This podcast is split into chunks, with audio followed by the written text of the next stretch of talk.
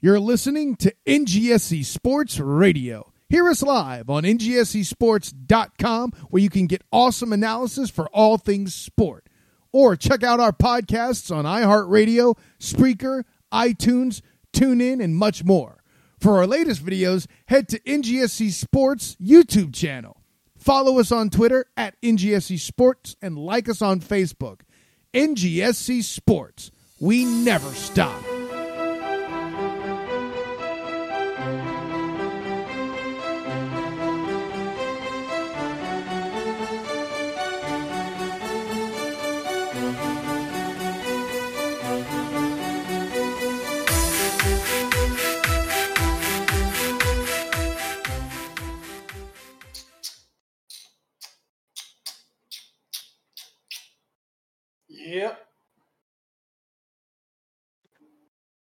Yup.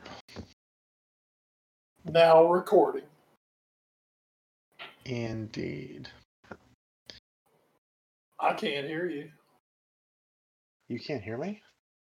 I can I can barely make out what you're saying. Hold on. Try now. Hello? You're like you're low. I can hear you better, but you're low. Let me. How's that? It's better. All right. I'll uh. I'll just wait. Oh, I'm getting you a lot better now. Okay. Um. That's weird. Let me see if there's anything even on here. Maybe that'll help.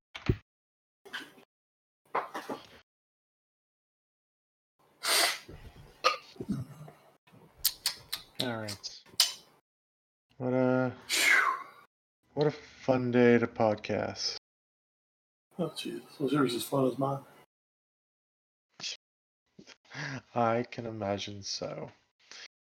Probably as fun as England's, which we'll definitely be talking about here on the uh, Foreign Affair podcast, episode 336. Um, yeah, my name's Edward Greene, joined as always by McCall and Crime Wes Bradshaw. Um, plenty to talk about uh, from the Nations League that took place over what was a very happening yeah, uh, international break. Uh, World Cup qualification also started up in different regions, such as uh, not Brazil. Brazil is in a region. CONMEBOL. CONMEBOL and AFCON, and I also want to say Asia. Asia's qualification started as well, um, because hey, there's two years. Uh, oh, we'll be doing a World Cup hopefully, and Europe still has to do the 2020 uh, European Championship. So in 2021. yeah, so that'll be a fun back to back. Even though I guess the World Cup will be in this the winter, so it'll, it'll all be good. So we'll we talk a still, little we bit still that. sticking to that.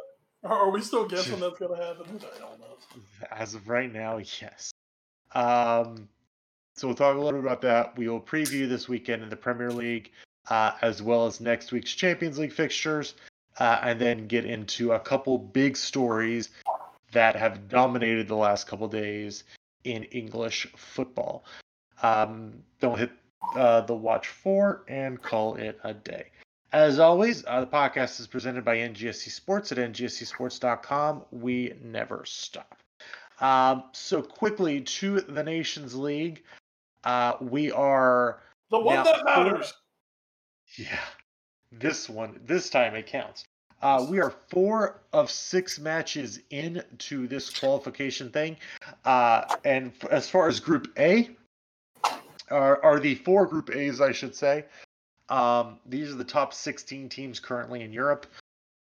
The winner of each group will uh, advance to a Nations League 14 tournament next year, which is just great and awesome and wonderful. Um, the bottom four, the bottom team in each group gets relegated to Group B, and they'll be replaced by winners of the uh, Group B groups, if that makes any sense whatsoever. You Um, completely lost me, and I knew what was going on here. It's, it it is hey, at least you get to play more competitive international friendlies. I guess that's that's a thing. Um, yeah, because that's what we want are more internationals. Um, so real quick, just looking at the groups, uh, we'll just do Group A. No, no real need to go into the other groups. Uh, group A, led by Poland. Uh, currently, uh, second are Italy, just one point back. Netherlands, two points back of them. Uh, B and H are five points out. Uh, they cannot win the group, but they can still avoid the drop. Uh, group C, currently a two-way tie between Portugal and France, each at 10 points. Uh, three wins, one draw. The one draw, unsurprisingly, to each other. Uh, Croatia and Sweden are at the bottom of that group with three and zero points, respectively. Uh, Sweden may, in fact, be looking to drop, but Portugal and France very competitive to see who gets out of that one. And then Group uh, Four, A four, uh, Spain currently leads on seven points. Germany uh, Ukraine both on six points. Germany has a currently a better head to head, and Switzerland has just two. And I did skip Group A, but we'll get back to that in a second. Uh, I do want to say though, Wes, um, and this is something that even the Athletic mentioned uh, in in one of their stories this week, um, and and we've kind of been seeing it over the course of this Nations League, and for however much we want to mock it, uh, Germany has looked to be a team in transition, and uh, under Coach Low hasn't really refound some of the magic they've had over the past five six years, and uh, they're they're stuck in this very transition phase where they still look pretty good and they still have good names, but the results, while not bad, aren't also very good. There was the time they, I believe, to begin the this whole Nations League thing, they almost beat Spain and gave up a late goal. Uh, they drew Switzerland, who's the lowest team in this group, 3 3 over this international period. Um, so just very, very striking results for the Germans, even if they still sit in a decent position to possibly make it out. Um, just to touch on real quick, Germany their issues are at the back. Um, Low made waves a few years ago when he basically told his starting center back pairing of Jerome Boateng and Mats Hummels that, um, you know, didn't suggest, hey guys, you know, maybe you might want to hang it up. No, he basically said you're banished from the national team forever. um, well, you know, a few years later, whole strategy. uh, yeah, a few years later, and oh shit, they're still the best two German center backs in the country. but now he doesn't have access to them. He said Boateng was too slow. Well, Niklas Süle is actually slower than Boateng. so, um, they, you know, Germany have a way they want to play, but man, they're just they don't have the horses to play that way right now. And there's a lot going on. You know, Jurgen Low is you know, he, he's getting he's getting close to walking on those eggshells. Um, mm-hmm. That World Cup, while it was awesome, you know, we're getting further and further from that World Cup every day. yeah. Uh, you know, what, what, have you done for me lately, Jurgen? You know, you didn't didn't win a game at the last World Cup. Um, That's true. Not, not that was Ozil's fault. Remember? That was yeah, oh, totally Ozil's fault. I mean, not that not that anyone on this show would have ever pushed that narrative. down, down, boy, down. Um, but uh, you know, they had a very poor showing at the World Cup, and I think a lot of people were surprised that he stuck around after that World Cup. Mm-hmm. And people were like, "Oh, well, it was just a, it was just a blip on the radar." Well, unfortunately, it hasn't been a total blip. They have never really recovered from that.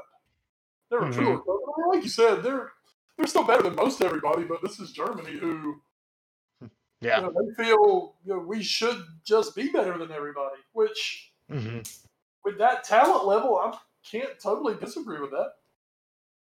Yeah. Um, I would agree.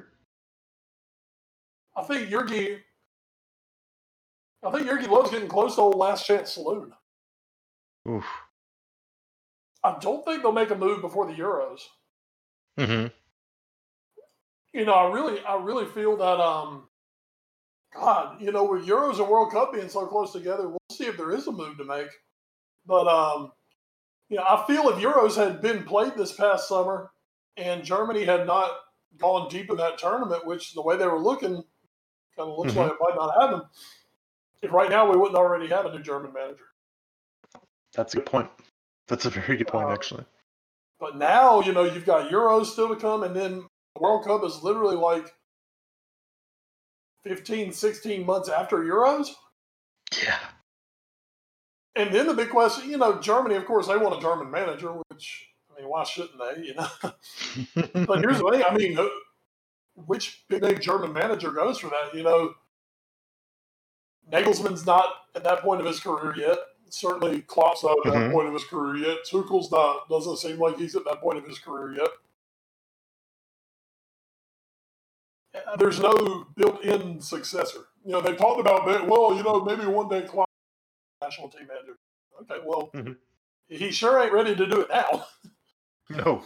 you know, maybe maybe the 2026 World Cup. You know, that mm-hmm. may be. You know, that might be your earliest real chance for a Klopp World Cup. Um. So I just I don't know. Germany kind of seem in this weird limbo at the moment where they got this young, exciting attacking generation.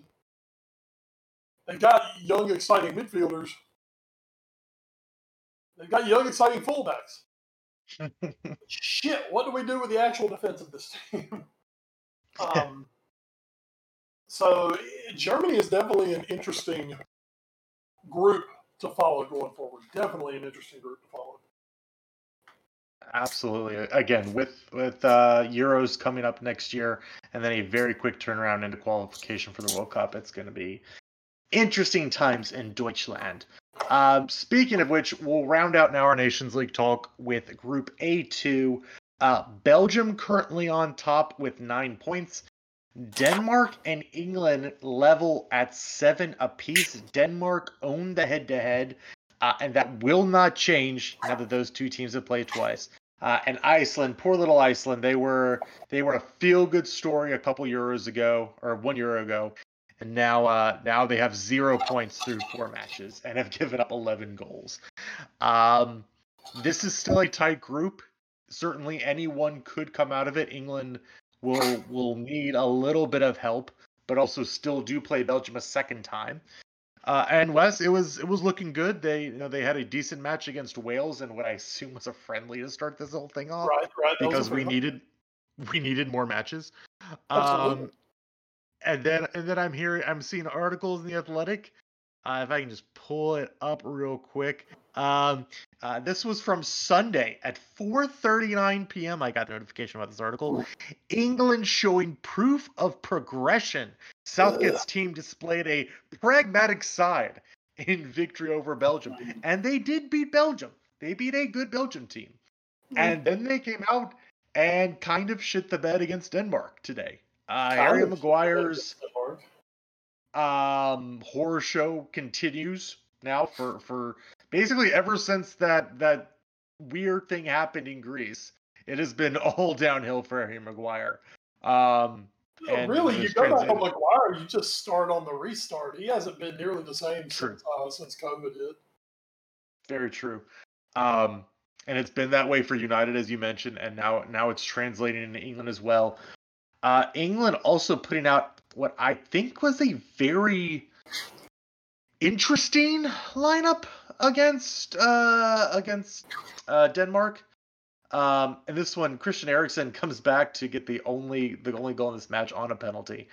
Um, but here here's how they're lining up. Um, they're lining up. You have Maguire, uh, Conor Coady, Kyle Walker, a- Ainsley Maitland-Niles, um, you have uh, a couple other young players, Kalvin Phillips, uh, Declan Rice, Mason Mount, and then Kane and Rashford leading the line. And I did for I forgot Reece James. My apologies, Reece James. Um, but when I look at this, so this to me doesn't scream like, hey, this is the 11 we're going to war with when it comes time to play Europe. Um, I, I know this will probably drive England fans crazy. Jordan Henderson probably won't be on the bench when that happens. He will probably be starting. Um, Trent Alexander Arnold will most likely be starting unless something crazy happens. Uh, Jack Grealish, if he continues on the form he's on, will probably be starting. Uh, and people like Raheem Sterling weren't even on the uh, the bench for this match. So part of me is thinking that this was more of a product of just wanting to try players out and saying, fuck it, you know, this is our third match of the international break. Let's give the kids a try. Um, but it does, Wes, break a little bit of the momentum that Southgate had been building with England towards potentially winning this somewhat difficult group and also going into uh, next year's Euros. Well, one of the biggest problems Gareth Southgate right now. I understand wanting to, you know, I love the blood in the boys' head. You do. I'm a big fan of blood in the boys. You got a blood in the boys. You do. The problem is Gareth Southgate is, you know, we've been blooding in the boys for quite a while now for Gareth. And I understand, you mm-hmm. know, you want to get guys who deserve the chances, you give them the chances. But at some point, Gareth Southgate has to come up with most of a starting 11 Yeah. and then let them play together. I mean, right now, you know what? I can't tell you what England's best starting 11 is because I don't think Gareth Southgate knows what England's best starting 11 is. that is a Um, problem. And, and once again, I mean, I understand, you know, it's uh, you're on the international break of the season. You're trying not to overplay a bunch of guys, but you know, you need to see the hallmark of what is your best side. Mhm. and you beat a Belgium team that moderately strong, of course, was missing both Hazard brothers, which at this point, you know, Fat Eden. I mean, that's kind of a damn hazard to have that Hazard on the field. Hey. Oh, look at me and my jokes. Um, but you know, England. God, really didn't look very good against Denmark, but got the job done. On them. And then come out and Harry Maguire. The way Harry Maguire has played over, especially in this past week of games, I don't want Harry Maguire anywhere near England. I want him first name on the sheet for Ole Gunnar Solskjaer at Man United. I don't want him anywhere near this England setup right now. He's fucking terrible. Pardon my French. We. That's just how I feel about Harry Maguire right now. And this is Harry Maguire. Cup, I was a big fan of Harry Maguire. He was doing great. He was great, but like you said, something is not right with Harry Maguire. Mhm. And the only way for him to, you know, get out of that for me is to maybe step away from England for a, for a few matches. And I don't mean as in, you know, he has to not show up, but, you know, Gareth Southgate almost needs to take him out of the line of fire. Um, Mhm. All he needs to keep playing him and, you know, make sure he's one on one with everybody. But Yes. you're special, Ollie. We know that. Um, but yeah, Harry Maguire is not good, and basically today, I don't know what the hell he was thinking today. That first challenge was probably red card worthy, and all he got was a yellow for it. So it's like, okay, we got a second chance. I was like, oh hell no, I don't want a second chance. I want that damn red card. I mean, 35th minute, the 35th damn minute of this match. Excuse me, 31st minute, not even 35th. Yeah. 30 minutes Yep. in and you're getting sent off? Give me a break, dude. Give me a break. Um, I mean, Joe Gomez has not been steady Eddie this year, but right now, give me Joe Gomez all day, every Just because at least Joe Gomez isn't going to be. yeah. So anyway, oh man, Yeah. yeah. Uh, England after beating Belgium, England should be in charge of this group right now, and Mhm. instead they're chasing. Now, once again, not like the Nations League is the be all end all what you're after, but damn, I mean, ain't it just nicer to be playing well? Yes, yes. I mean, get some momentum, man. And we had it after that damn Denmark match. And then today it's like it's like the old Paula Abdul song, you know, two steps forward, two steps back. Yeah. You come together because opposites attract. It's kind of like Harry Maguire playing a damn ball. Yeah. Jesus Christ. Um. So anyway, uh, a frustrating end to what up until today had been a really solid international break. um, and they will still have a chance to make amends. Uh, November 15th and 18th uh, are their next and final two matches of this group, and that will be the next sort of international break timing. Um, and again, they will start off with having to go to Belgium, and if they do win that match, uh, and you you have to think then Denmark, uh, they'll be playing Iceland. You think Denmark gets a win there? Denmark and England then will be top of the group at both at ten points, and then England get to play Iceland their last match.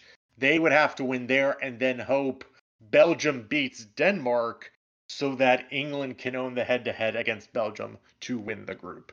Uh, that's that's the easy way, I think, for for England. That's asking, a whole, that's asking a whole hell of a lot. I, I, don't see England, especially the way they just played today.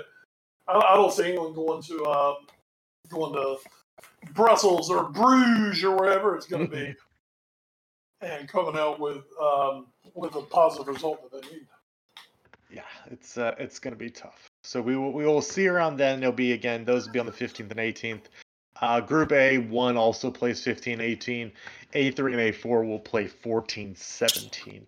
Uh, so we will know who will be coming out of those groups those days. Um, to the Premier League. Um, again, we mentioned this last week, but big, big start to it this weekend. Very, very big start. Everton versus Liverpool. This time it counts. I guess we'll say. um, right. They finally got a legitimate manager, so now it means something again. exactly. Um, and of course, it also is because Everton currently top the table with their undefeated run to start the season, 12 points out of 12. Um, Liverpool, though, right behind them, and they'll be looking to bounce back. What seems like three months ago was the last time we saw them out there, but it was just a couple weeks uh, when they lost uh, to Aston Villa. So this will be a big match. Um, as well, at 10 a.m., you have Chelsea Southampton, Leicester versus Aston Villa. That's all of a sudden become a very big one. Uh, for different reasons, Newcastle versus United also big because remember United coming off a six-one to Spurs, uh, and then you also have Sheffield United versus Fulham. Both teams looking to get a first point of the season there. And West Brom versus Burnley at 12:30. It's the other quote-unquote big match of the day as Man City hosts Arsenal on Sunday. Just two matches. Um, real quick, if NBC Sports will advance on the day. I know Tottenham plays West Ham, I believe, at 11:30. Uh, I do not know offhand what the next day's match is. So I guess I guess NBC Sports just isn't gonna tell me. That's okay. I have a backup. Thank. Give me a second. Uh, I got Monday, it. Monday, Monday's West Brom Burnley and Leeds versus Wolves. Thank you. That that should be a, a fun one. Leeds versus Wolves uh, at three p.m. I'm Also, um, also, I'm starting to think that this schedule isn't actually right on NBC Sports. This this is not an up to date schedule. Let me give you the uh, the official. Oh, an error occurred while processing your request. Thanks, NBC Sports. No, no. well just put, Thank Peacock. yeah, I was just about to say thanks, Peacock.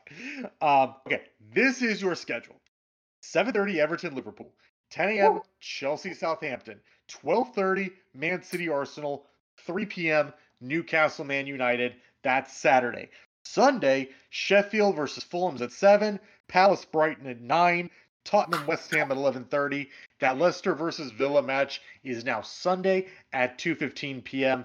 And as Wes mentioned, West Brom Burnley on Monday at 12:30, followed by Leeds versus Wolves at 3. Thanks NBC Sports and Peacock. That was great. Oh my god. Hey, By the way, NBC Sports and Peacock, that was sarcasm. Yeah. Guess guess what though? Um, that won't be the worst broadcasting news we make on this show.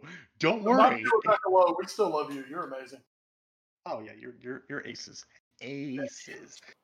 Um real quick, Wes, also wanna just dive into the Champions League because that will have kicked off between now and our next pod with the first matches for each group.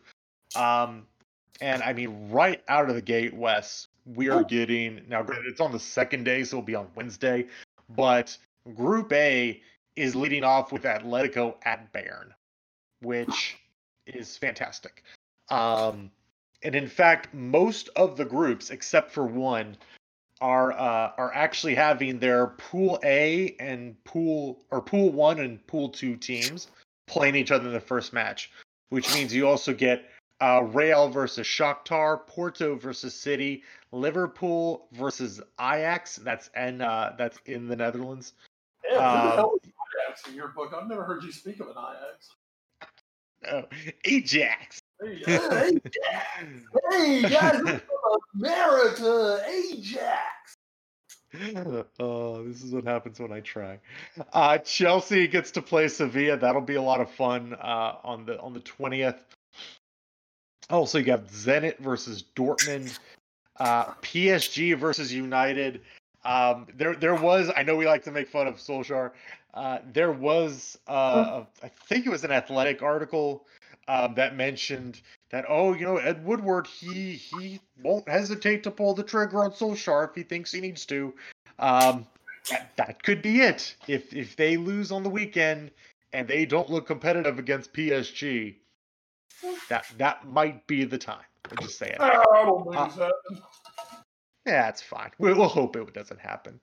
Um, and then Group G. This is the only one that's different, and I have to assume there's a real reason, but I'm just going to say it's because they couldn't have anything dare upstage Juventus versus Barcelona. Oh God, no! Certainly we can't have that. So Oh, that'll be in this. Wait a minute, except our old friend COVID. Yeah. which Oh, that's ruined Real Madrid for her. Has basically ruined Barcelona. Yeah. Um, yeah, Juventus in a little bit of trouble as we've had reports that both uh, Ronaldo, who was on Portugal duty, as well as America's own Weston McKennie, both have contracted COVID, and uh, and and the entire team for Juventus has shut down. How did Weston Um, Get it? He didn't have an international. Don't Italy's doing great. Um, so there you go. That's uh, that's your schedule for this coming up uh, week of matches. Wes, um, I mean, certainly we're all looking forward to Bayern versus Atletico for one of them, but I, I really think Chelsea Sevilla could also be a lot of fun. Oh, absolutely. Just because that's the group of holy about to happen. Yeah. No one has any clue Yeah. what's going to happen here. That's that's really like the crazy throw up group where Mhm. uh, where like anything can go down. Um, excuse me. Where are we at here? Tuesday, October twentieth. Uh, hmm, Chelsea Sevilla, Lazio Dortmund could be somewhat interesting. Hmm. Uh, PSG United. That's definitely that's definitely your day one. Um, that's your Mhm. super match. Uh, Real Madrid, Shakhtar, Bayern, Atletico, Inter Gladbach. Yeah, yeah, Hmm. yeah. That's kind of it. You know, you, you don't have. Any, you've got a few big ones to start it off. What you said: Chelsea, Sevilla, PSG, United, uh, Mhm. Ajax, Liverpool, uh, Bayern, Atletico. Are kind of Yeah. your goes on that. Or Absolutely. matches. Absolutely. So check those out, and we'll have news for how you can watch those uh, just a bit later in the podcast. Um, Yeah. Oh, that's great. Yay. Um, so, because there that would be our big news of the week, but something something managed to beat it out. Uh, and this came out. Uh, let's see. This was Sunday. And a big article from the Athletic and in other places, of course. But um, this was the headline of this article was on the Athletic. uh, by Adam Crafton and more. Always good when it's an and more. United, Liverpool, and Perry. That's Rick Perry, not the Rick Perry you might be thinking of Americans. This is a different Rick Perry. Uh, the, Perry. the immediate Rick Perry that I think of because he used to be.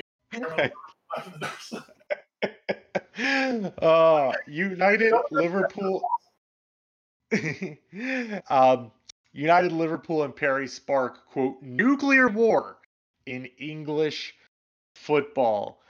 Um, this was a very, very interesting thing. This was called Project Big Picture. Um, it was going to be sort of a way to help lower level English teams uh, that have been struggling through COVID to make sure that they are able to stay afloat uh, and that they, they would have been able to to get some revenue in. Uh, it would have. This was actually one of the good things about it. Uh, for supporters, away tickets would be capped at 20 pounds. Away travel would be subsidized, and uh, there was going to be exploration of safe standing for away people. Um, however, uh, the Community Shield would have been axed. The Carabao, ooh, I almost called it the full name. The League Cup would also have been axed. Oh, um, and, and this is maybe the biggest one. The Premier League would have gone from 20 teams to 18. A, and they would have done a relegation promotion system very similar to Germany's, where 18 and 17 get relegated, 16 would have to fight in a tournament to keep their spot in the Premier League. Um, this also would have guaranteed uh, voting rights for various clubs. Um, this would have been the top, what we think of the top six, which are, uh, if I'm correct on this, uh, Liverpool, United, City, Chelsea, Arsenal, and I'm guessing Spurs. Uh, right. And then it also, and then it also would have included Southampton, West Ham, and Everton. Um, and and the the interesting thing about this, Wes, is that I feel like we only get talk of these sorts of things. And by the way, I do suggest not that we're pimping the article, the athletic in this part, but do go check out this athletic article in particular because they have a super creepy picture of Ed Woodward at the top of the screen. Um, but what I find what I find very interesting about this, Wes, is that these two assumedly very smart people in groups and Liverpool's John Henry and Ed Woodward, for whatever we say about his transfer deals and negotiating, he does seem to have at least some sense of business acumen. For, for them to, for for them to put this forward with apparently no other backing from any other Premier League team because this got voted down 18 to 2. And with oh, no, actual no, no, teams. It was voted down 20 to none. Oh, was it? I thought I saw 18 to 2. it was unanimous. It was unanimous 20 to 2. Which is like, wait a minute, um, why the hell did you even bring it up? um, and you also had teams explicitly speaking out of it, like Leicester, who, of course, has done pretty well and would probably feel very aggrieved to not be included in those nine permanent voting members. Um, that this just this seems like a gross miscalculation. Um, now there it will be uh, an EFL rescue package at work that was from another article by the Athletic um, that will help League One and League Two teams. It's a 50 million pound package um, that that will be able to help them out. But Wes, this was this was an insane story to come out that that looks like a somewhat naked power grab by these two clubs and and oh. the worry i have is the looming specter of of a super league i, I feel actually becomes like 2% stronger because because of this this but this story was just absolutely mind-blowing few things on this. Uh, one, if you want a little more insight, um, there is actually a story about uh, John Henry, which basically this was the brainchild of John Henry many years ago. Apparently, um, he's been he's been thinking about this for about seven or eight years now. Apparently, um, and I think the whole COVID and the financial situation right now kind of gave them a an opportunity to bring this to the forefront. Mm-hmm. Now let's start with this. Um, I believe that Liverpool and Manchester United. We'll just we'll just use them as our entities here. I, Sure. I think they knew hundred percent that there was no chance of this going through. I'd certainly hope so. Um, yeah, I mean, nobody's this crazy delusional. I mean, except for you know maybe Ed Woodward, but anyway, um, or whoever the hell gave Harry Maguire eighty million pounds. Oh yeah, that was Ed Woodward. Hey, hey. Um, no, uh, I don't think this was ever anything that they thought this was going through. What I do believe is going to happen though is going to be a kind of a base ground floor where we are going to see some things happen. Because Mhm. I mean, let's not get it twisted. This project has some really, really solid, good things in it. Mhm. Um, that were just big wins for everybody. Um, not the least talking about um, the away supporters and how they were that. Um, in the long run, even more than this maybe one time thing that you're going to get for the lower league clubs. With this proposal, the lower leagues, where right now the lower leagues get like 8% of the Premier League TV revenue, with this, it was going to turn up to 25% of the TV revenue was going to go to the lower leagues very big. which is, I mean, that's money in those guys' pockets. Not even so Mhm. much like the championship teams, but the League One and the League Two teams that are struggling to stay alive. I mean, this is, I mean, apparently those clubs, shit, yeah, we're all in on this. Mhm. um, it, it would have been, and there is the potential for it to be a very big boon for those teams. And I think that's going to, whatever ends up happening, going to have something, there's going to be something in there that the Premier League is going to end up really helping these lower league clubs. Um, because I think they do realize that these clubs, you know, A, they develop a lot of the talent that goes through the English system. And B, socially, these clubs mean so much to these towns. It's not all London and Manchester and Merseyside and Birmingham, you know. It's not just the big cities in England that benefit so much from these clubs. It's it's the small towns, it's the villages where I mean, you just you look at like Bury, which was such a big. It was a big story last year. Bury, who had was one of the original teams in the Football Association back in the 1800s, going out of business. Mhm. These are the things that we don't want to see happen. But unless they help, because COVID has absolutely wrecked the lower leagues, Oh yeah. especially financially. Excuse me. So there were some good things in on that. And that's the thing with this proposal. There were some really good things, and, and the athletic did some really, really good stories on it. And one of them basically breaks down, uh, you know, issue by issue, who's the winner, who's the loser, what does this say? Which is that's really that's the best thing that I read um, because it, it puts it out there much more in black and white. Let me here it is. Um, it's called Explain Project Big Picture: The Winners and Losers. Mm-hmm. So, um, you know, there are some really top things here. And personally, I'm, I'm the league structure, the 18 team league. I mean, it. I'm not going to say it's the worst thing ever. It would take out a few rounds of matches. Um, it would relieve some of that clogged scheduling. And yes, where everybody gets mad is oh, it just helps the teams because it helps them concentrate on Europe more. Well, sorry, not sorry. As a fan of a team who is regularly in European competition, and You know, I've seen what Liverpool have gone through years with the damn schedule. Mhm. It's insane to it's insane the amount of football that players are having to play.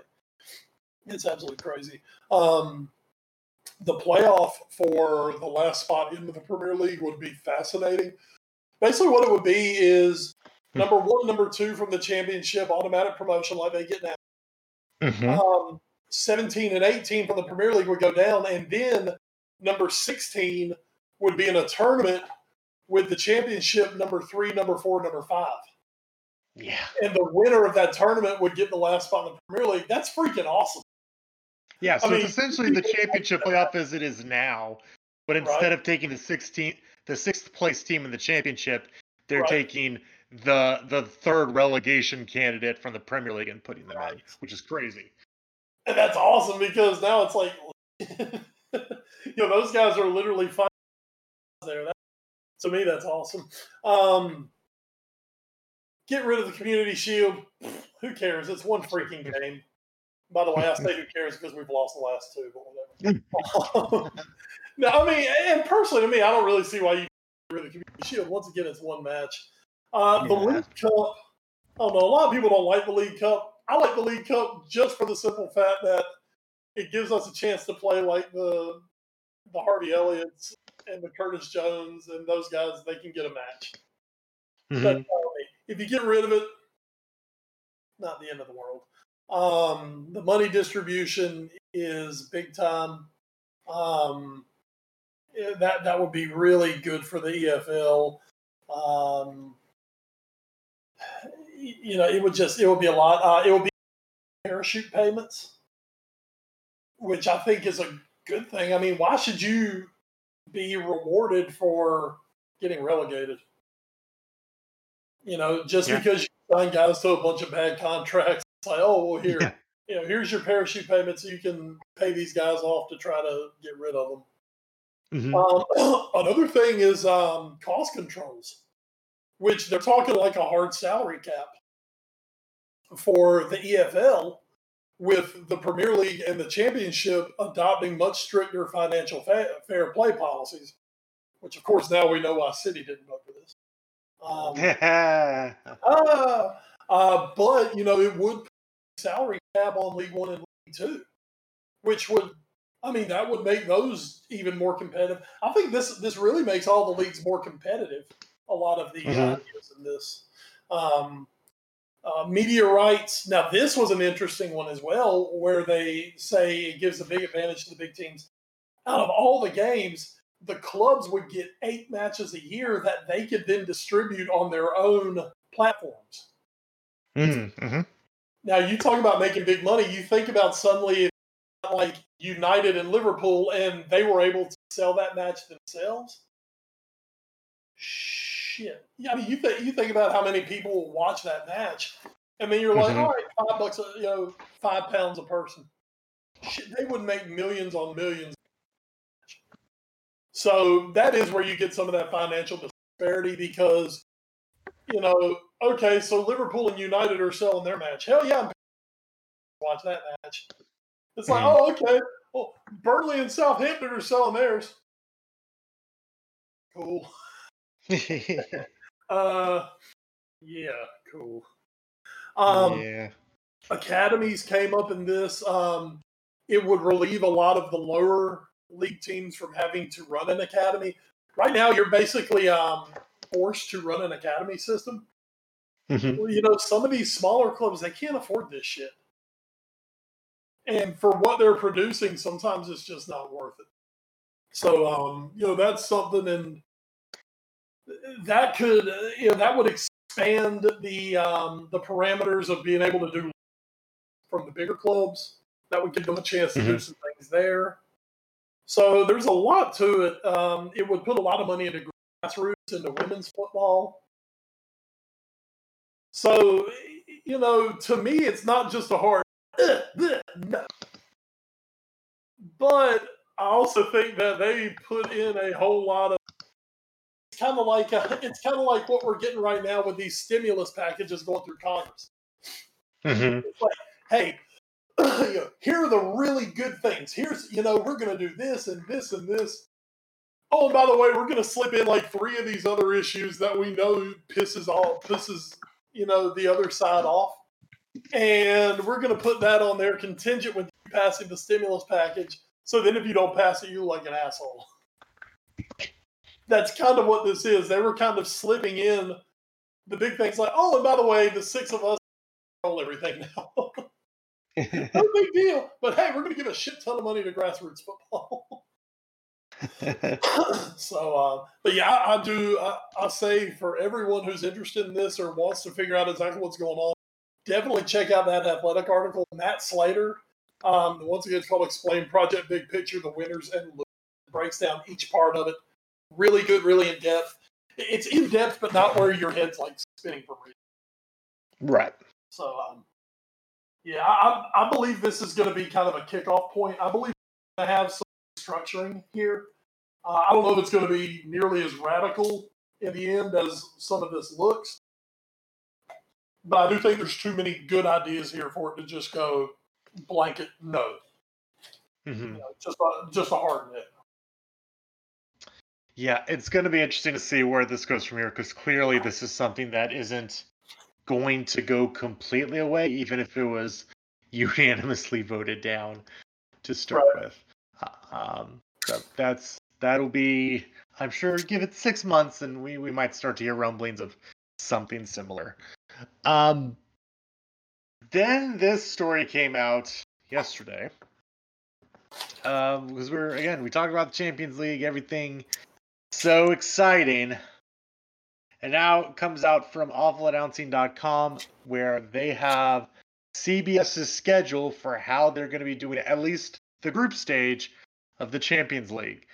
Um, if you think you're going to be able to watch it on your television through cable, you are sadly, sadly mistaken. Um, there will be on CBS Sports Network the Golazo Show. Because, yeah, that's a great name. Um, which, if you if you know what the NFL Red Zone is, the Red Zone uh-huh. Network, um, that's that's pretty much what you're getting there. You're going to get whip around coverage of all the group stage matches that will currently be playing and looking to get into each one when something important happens. Uh, that'll start off at 3 p.m. Uh, with a pre-match show. Hey, they they actually did try something at 2:30. Um, there will be. It looks like Univision will be doing potentially live matches on their network networks in Spanish. But if you want English language commentary, you will have to go for every single group stage match onto the CBS All Access online platform. Um, now, if you were, if you remember, test your minds back to August when uh, CBS Sports kind of rushedly took over for Turner after they they basically took their ball and went home um, for the rest of the, the the Champions League playoffs. You may remember that they also did pretty much everything online, and we kind of said, ah, well, you know, it, it was last minute, tough to move the schedule around to get these matches on the networks. What are you gonna do? Well, apparently, you're not really going to do anything different because, again, at least for the group stage, every match will be on CBS All Access at either 12:55 or 3 p.m. Uh, there will be other blanket coverage, post-match coverage, post-match shows mm-hmm. on that CBS All Access as well. So there will be a decent amount of coverage, 11 a.m. to I assume 6:30 or 7 p.m. every match day. That's Eastern time. But Wes, I, I feel like I feel like with Peacock and now now this CBS All Access, it's basically become, hey, you remember how it used to be where finding your your soccer you wanted to watch was really really tough and, and barely available on networks, and then and then how you liked it when when we started putting it all on networks and it was much easier to watch. Well, we know you like that, so we want to start making more money from that. So this is the answer. Yay! It's a great time to be a soccer fan, especially an American one. So let's pro and con this, okay? Go ahead. Please go ahead. Hey, Golazo. I'm actually really down with that. Okay. I like Golazo. When uh, Ed in a in a galaxy when I used to watch the NFL. Uh-huh. when when I was not particularly watching, um, I would leave it on red zone a lot of the time. yeah, that's right. It fair. would hop around, you know, when when something was about to happen. It was cool. It was much better than, you know, having to watch the Panthers because that's the only damn game. True. And that's True. not an anti-Panthers thing. I want the Panthers fans to have to watch their game just because they were the local game. So mm-hmm. I actually like that idea because dirty secret about Old West here. If Liverpool's not playing and it's not a particularly steamy affair that's going on, Uh-huh. I'm not going to watch Krasnodar play something. yeah. You know, let's put it this way: when Ajax and me hook up, I'm not going to sit and watch that for two hours. But I'll leave it on the Golazo show and you know, and Ajax, or as you like to Mhm. call it, Ajax. Yes. America. Um, I mean, I'm down for that. I like that. Um, I mean, we we gave you the schedule earlier. you know, I told you in the first round of matches, there's about four of them that Mhm. I would be interested in watching. You know, PSG United, Liverpool Ajax, um, um, Bayern and Atletico, and maybe Chelsea Sevilla. Well, now I can kind of keep an eye on everybody without sitting there and studiously watch a match. So I'm down for that. So there's a pro. Good job, CBS Sports. You know, and and here's my other thing: if you're going to have the online platform, um, if that's where you're going to put all your matches, all right. And told me up front this, unlike say Turner, where they they showed you one match and then you had to go on Bleach find your other Mhm. match. True. At least this one, it's not like, oh no, here's the match. Because you know, there were a few times I'd be like, hey, you know, and then I turn it on, and of course it's fucking Barcelona because oh Yeah. So you know what? Here, you take that off the table. You're not stuck having to watch Barcelona and Olympiacos just because Messi's playing. That's you know. So you do get you get that um you get that plethora of other teams. That smorgasbord, that buffet of teams. Mm, buffet. Homer Simpson would love this. Um, so yes, so Golazo, that's cool. if you're if you're not going to show every match over, cool. Mhm. Now, now here's here's my other little pro. that, okay. um, I'm a pro, I'm a little bit of a pro on the fact Peacock sucks. Um, Peacock, CBS, Sportsnet, however they're doing it here. You know what? The difference in back in the old days where it, find the illegal stream from Cambodia to watch this match. Yes, At that's least- true. At least I know where to go. I know where I have to go to find my match. I have to go on the app, I find my team, and I can watch it. Mhm. I'll give them that. Now, next thing is price point. How much a month am I going to have to pay for this shit? Uh, I'm I already- believe. already paying my, I'm paying my four ninety nine a month. For, I I can tell you in just a second here. Um, I actually uh, I had CBS All Access at one point, then I canceled it, or I Right. went to cancel it. Uh, Oh. actually, right before the Champions League ended up starting on it, and Uh-huh. they gave me two free months, which Right. took me through the Champions League final. So I got, That was very nice. to watch the Champions League. Um, all right, so plans start. They say at five ninety nine a month. Um, I would like so that's that is with um, so I guess that's for everything. And then if you want to watch like one of CBS's normal shows, uh, you Mhm. would have to watch them with limited commercials. That's the five ninety nine a month.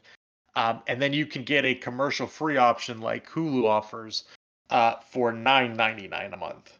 Eh, So I'm not really going to watch anything else on there. Maybe some Navy football. there you go. Yeah. I say that because that's what I always see on Sportsnet when I turn there. Oh, 17 3 player Baby versus UMass. Fantastic. So, six bucks a month. Watch, basically at this point, to watch six Liverpool Champions League matches. Or maybe a small, well, actually, I can't watch. I'm working three of those days, so I don't get to watch those. Even though I can't go back and watch it, which is nice. Um, and then a small handful of other matches.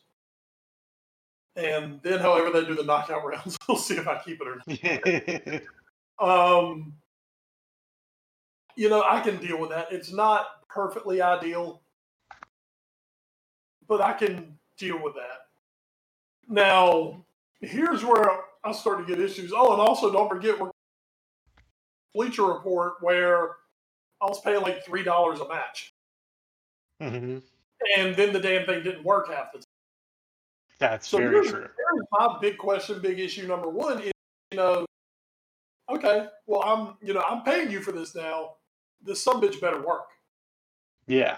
Don't let me get on there, and by the time the stream finally gets going, there, you know, seven minutes left in the first half, because that's just going to piss me the hell off and make me slam you everywhere. Yeah. Uh, and also, I'll just well, I guess that's not quite as exclusive to certain items as Peacock. I know that's been a big issue with Peacock is people who just can't use Peacock on their device. Mhm.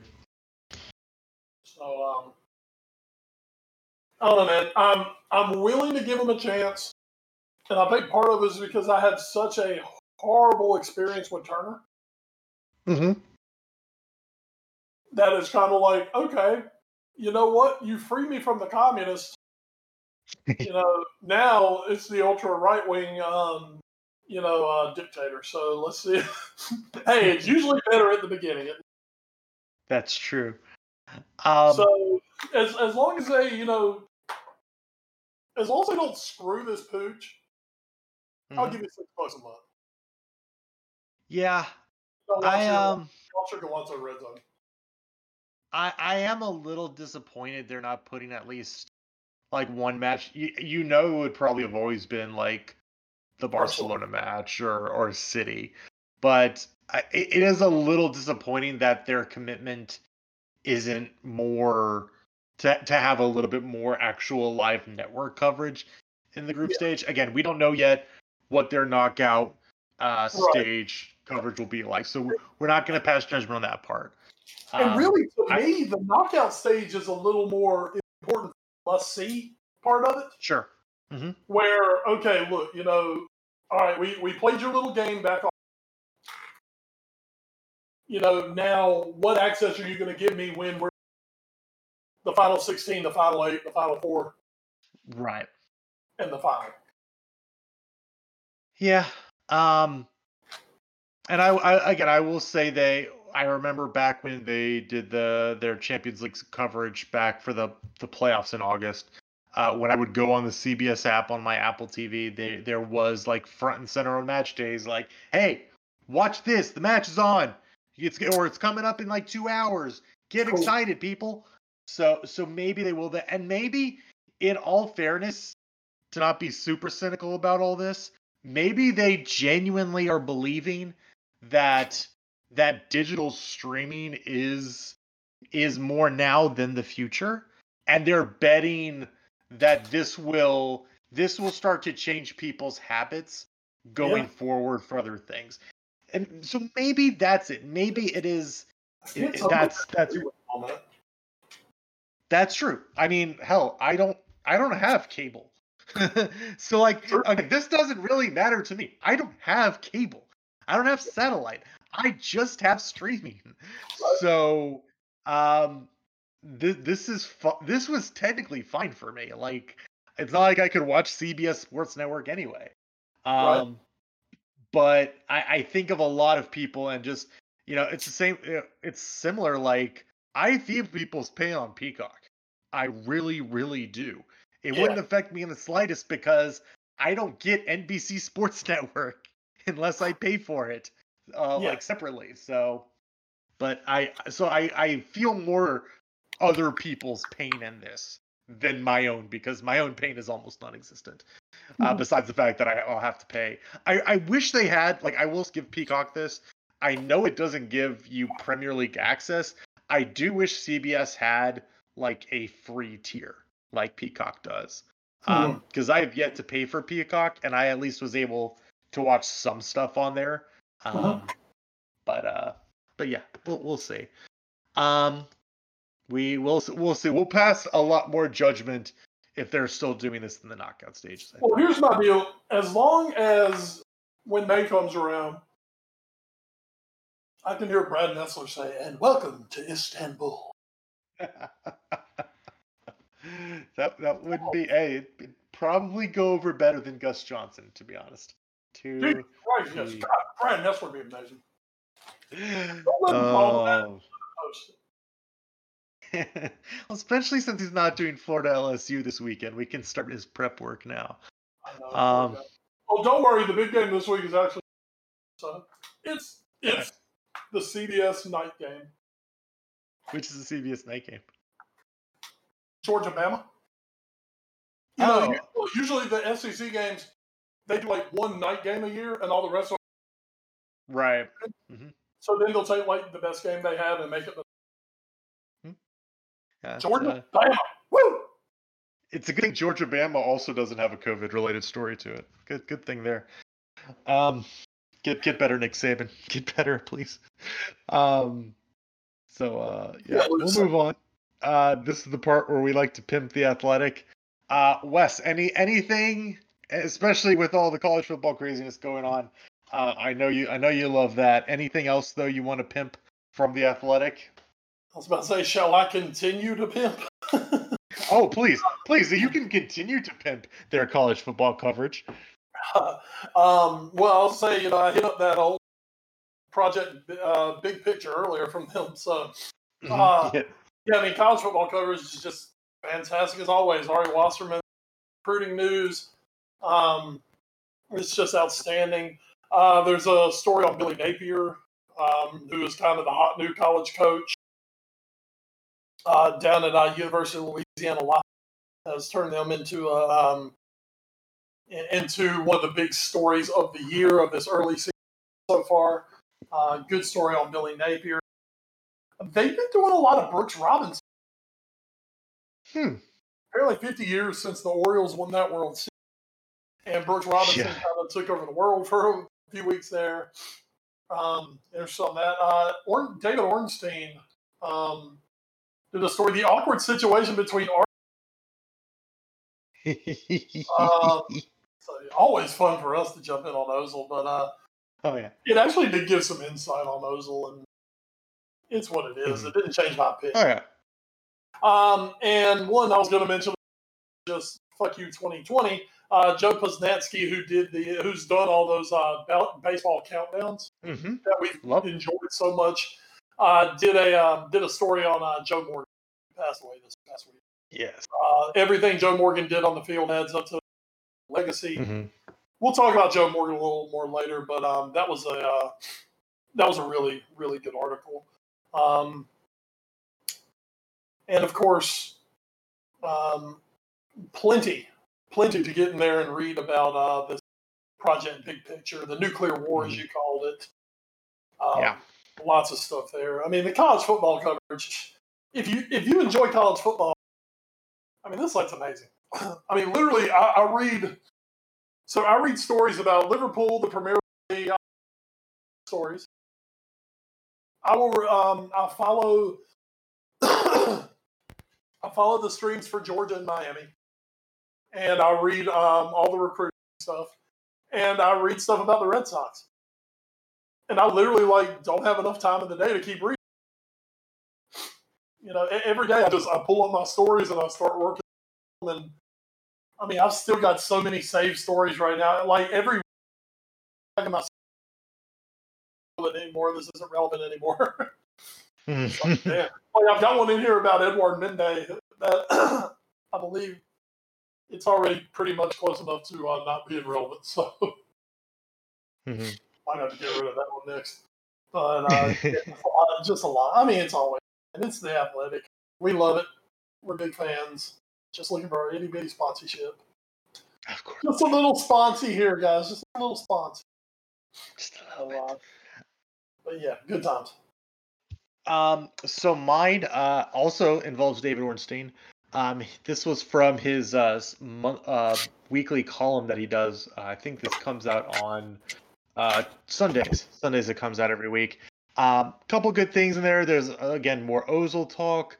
Um, there's also some good details about Sergio Romero over at United. Um, but one thing that did strike out at me, and there's uh, only about seven paragraphs out of the whole thing, um, but gambling and advertising in football still likely to be banned. Um, this, that came actually from Adam Crafton, but was part of this article. Um, there's some interesting talk about potentially getting gambling advertisements out of the Premier League, which would be very interesting because there are a lot of them, there are even some on team kits. So will be very interesting to see. Like, there's always been, there's already been pushback from the Premier League um, and especially the teams to not have that happen. But um, but we will see. This is going to be an ongoing issue because uh, of the the boogeyman that is gambling uh, and and advertising that to the to the impressionable youth that watch their favorite teams. Um, so that's always that's always a fun like synopsis though. Well, what it actually is is that the Premier League's not making enough money off. Also true also true. Um, I will say I hadn't seen this article from Joe Posnanski about Joe Morgan. I do find it somewhat interesting. Um, not, I, I wouldn't call it ironic, but it's interesting that he's the one that ends up writing this when when he's also connected to one Ken Tremendous on Twitter, who is actually Michael Schur, the creator of some of our favorite shows, including Parks and Rec, The Good Place, and Brooklyn Nine Nine. Um, um, and he, the two of them, Posnanski and Schur, actually do a podcast together called the Poscast. Hmm. And why am I bringing up Michael Schur in this podcast? Because Michael Schur's big claim to fame, I think, was back in I think it was 2003. He and his a couple of his friends started a blog and kept it up for five, six years called firejoemorgan.com. Um, and it is a hilarious, hilarious, hilarious website. Um, I, I would implore you all, it's as far as I know, it still exists. Um, I'm going to type it up right now and uh, and and make sure here that it does still exist.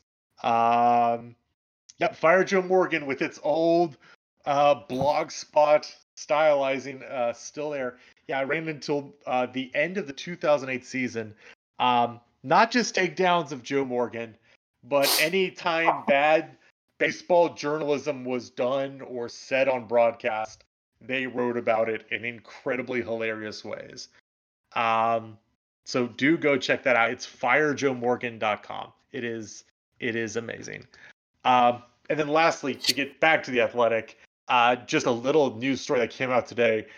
Um, exclusive Kieran Trippier left England camp to attend FA betting charge hearing. And this is like, oh, of course, England's bad week gets worse. Um, but the funniest part is this is exactly what happened with Daniel Sturridge, where he he told people he was being uh, not traded. Uh, he was being sold on loan or or sold to a different club. Mm-hmm. Um, and then the people he told made bets on that, and so that's with that inside information. So this is a interesting story um, about Trippier and, and what he could be facing, which is also again part of the uh, the Athletics push to do more breaking stories and up to the minute coverage instead of just their high quality long form journalism that they are so well known for. Uh, so go check that out as well. Uh, that brings us to the watch for though. Wes, what you watching in the week that was or the week that will be? Have I brought up Letterkenny? Yes, yes, you have. Jesus Christ, I can't bring that up enough. That's like because showed. Uh, so basically, the girl I'm currently seeing, uh, Mhm. she's the one who's turned me on to the letter Letterkenny. So basically, now when I get on the, um, I I just I start watching the next episode of Letterkenny, and that's how long I go for.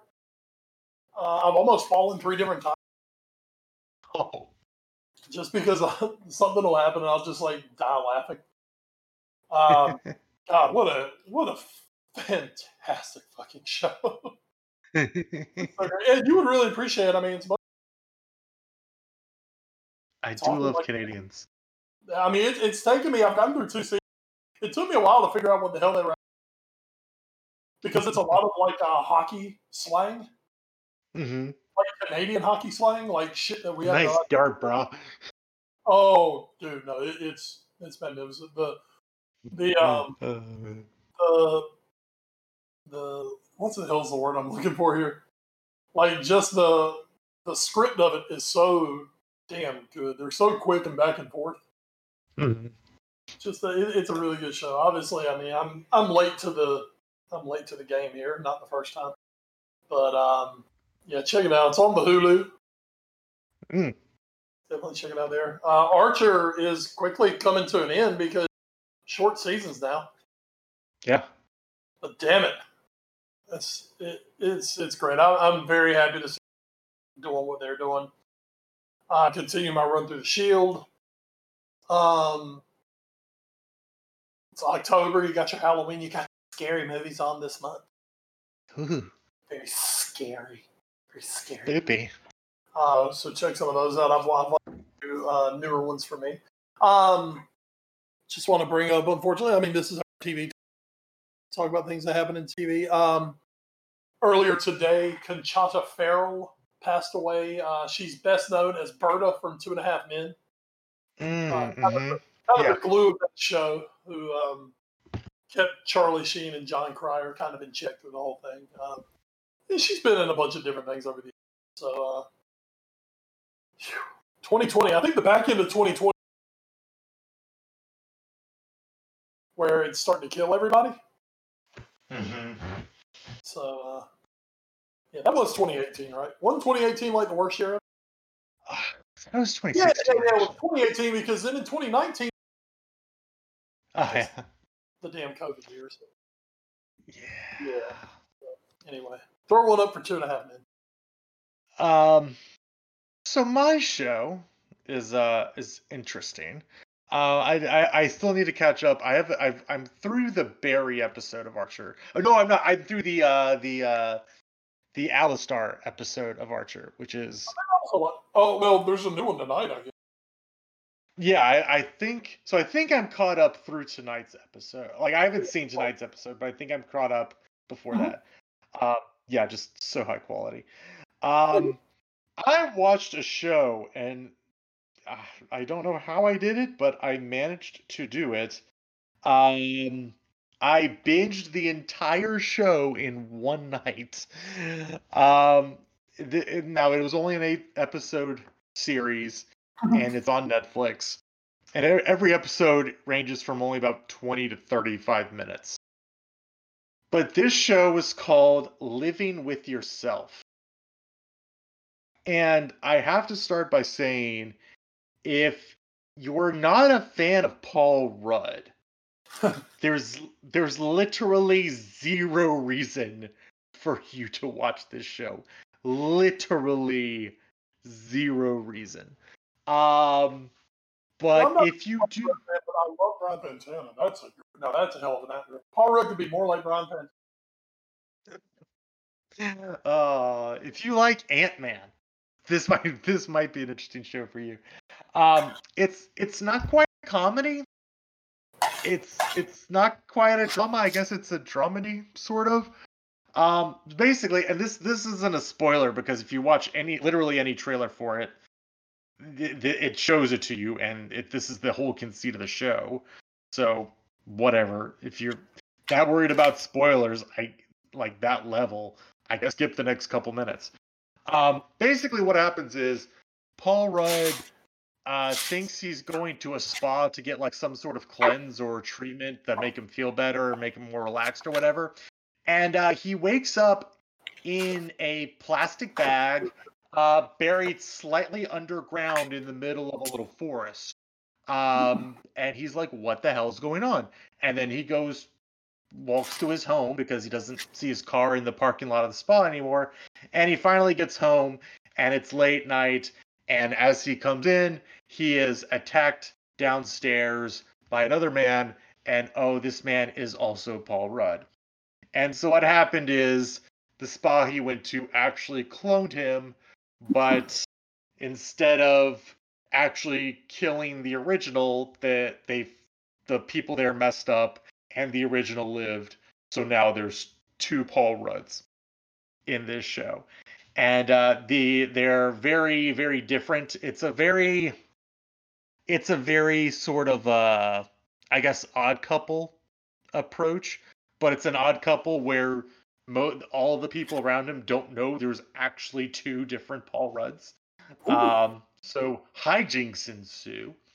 Um, but yeah, it's a very very interesting show. But again, if you are not into Paul Rudd, since he's the two main characters of this show, you should probably pass.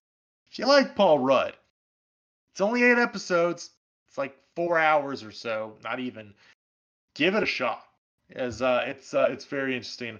A few uh, a few interesting cameos also pop up uh, during it. So uh, yeah, very very interesting show. Not a lot of um, not a lot of science involved. It's much more of a philosophical like, what does it mean to be your best self? And if there was two of you, what would you do? What would you have the clone of you do? You know, all that sort of fantasy shit, as done by Paul Rudd. Um, unfortunately, there was no Mac and Me references. I was very oh. disappointed with that. I guess that's I guess that's that's reserved for Conan and Conan alone, I guess. But uh, but yeah, so go check that out. It's called Living with Yourself. It's on Netflix. It's been out for almost exactly a year. So so striking while the iron is ice cold, I guess. So uh, you're but, telling you're telling Dr. Krieger that they figured out how to do cloning. Yes. these these ones Unfortunately, Krieger has the flushing part right. These people did not. That's that's the difference. and with that, we bring you to the end of this week's episode of the Foreign Affair Podcast, episode 336. Um, as always, we are presented by NGSC Sports. You can find them on the social media as well as us. On Twitter as a collective, we are at AFA Pod. Wes, you are. I'm at Wes Bradshaw 21 and I am at Edward Greene. You can also find us on Facebook, Instagram, and YouTube via our parent show, The All New Sports Show, and email us at allnewsportsshow at gmail.com. Uh, thanks to our podcast providers, including Podbean.com, Stitcher Spreaker, iHeartRadio, the TuneIn Radio app, Google Podcasts, Apple Podcasts, and Spotify. Um, with that, we will be back next week. We'll be recapping the first week of the Champions League action in the group stage. Uh, be talking, I'm sure we'll be talking about Everton Liverpool uh, after after their hookup this weekend. Uh, so a lot of a lot of fun stuff to chat about next week. But before we get out of here, Wes, anything else uh, you want to mention? Uh, we touched on Joe Morgan earlier. Mm-hmm. Man, it's been a tough damn month for That's four. God, that's like four in the last five weeks, man. Tom Seaver, mm-hmm. Bob Gibson, Whitey mm-hmm. Ford, now Joe yep. uh, Joe Morgan. So uh, you know, um, and, and, these guys, you know, to me, it's also to me because these are four guys who, you know, now my dad, granted, not the world's biggest sports fan by any means, mm-hmm. but you know, this was his generation growing up watching these guys. You know, I mean, even my dad's like Tom Seaver, yeah, I remember him. Joe Morgan, yeah, I remember. Mm-hmm. And my dad, now my dad literally four baseball players off the top of his head. Uh-huh. Um, and uh, three of them are Babe Ruth, Mickey Mantle, and Roger Maris. Because my dad, air quotes, big Yankee fan here. Oh, of course, of course. big Yankee fan. But like the only other guy he ever like in eternity of baseball was Bob Gibson. Huh. And he, you know, we all have those like moments, think of something, and my dad just clearly remembers the 69 World Series. He was in driver's ed, and the Okay. teacher had the baseball game. My dad was in the ninth grade in the and um, that's what they had on in the driver's ed room was uh, Bob Gibson pitching against the Detroit Tigers. And Huh. my dad remembers Bob Gibson, and that's a legendary, dominating World Series performance from Gibson. And my dad clearly remembers that. And those are two things he put together: him being in driver's ed and watching Bob Gibson pitch for the Cardinals. So, Hmm. you know, now even Mr. Big Yankee fan here had to think of somebody for it. Why do I know that name? It's like, all right, Mr. Big Yankee fan, sure. But uh, Bob Gibson was one. Even my dad just kind of went, "Yeah, that sucks." Yeah. So, um, you know, hate, hate losing our hate losing our. Um, unfortunately, I guess they're just kind of getting to that twilight of their life. So enjoying Mhm. while we got them, and who knows, maybe maybe one day we'll be allowed back out. And uh, if you if you get the chance, go and meet your old heroes. Yeah. Yeah, it kind of flies in the face of most people, but I say go meet your heroes. Yeah. It's, Let them it's, disappoint uh. It's okay. It's part of life. there you go. Speaking of being Uh, disappointed, well- ATV plays this weekend. Hey, Ah, brought, he brought it back around. He brought it Woohoo. back around. Um, so on that note, uh, we will go ahead and end this week's edition of the pod. Thanks so much, all you out there, for listening in, and make sure to tune back in next week. Now, from a call and cry Wes Bradshaw, I'm Edward Greene. Everyone out there, stay safe, wash your hands, and enjoy the football. It's going to be a doozy this weekend. Good night, Harry Maguire. Maybe you can do that right. Just fucking go to bed. No, maybe he'll probably hit his head on the on the on the top bunk or something. Oh, me head's so big. Stop head. God, oh, it's terrible. It's not great. It's definitely not great. All right. Well, with that, I believe I can say. Oh my gosh, I totally forgot to mention my smoking hot nuts.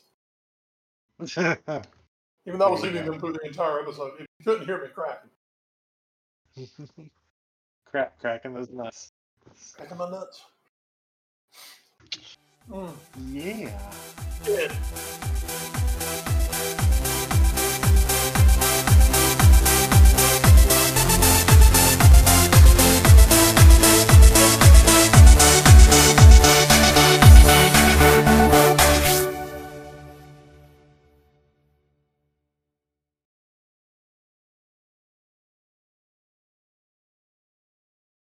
You're listening to NGSC Sports Radio. Hear us live on ngscsports.com where you can get awesome analysis for all things sport.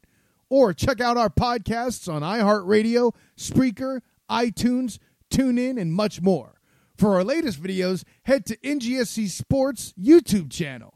Follow us on Twitter at NGSC Sports and like us on Facebook. NGSC Sports. We never stop.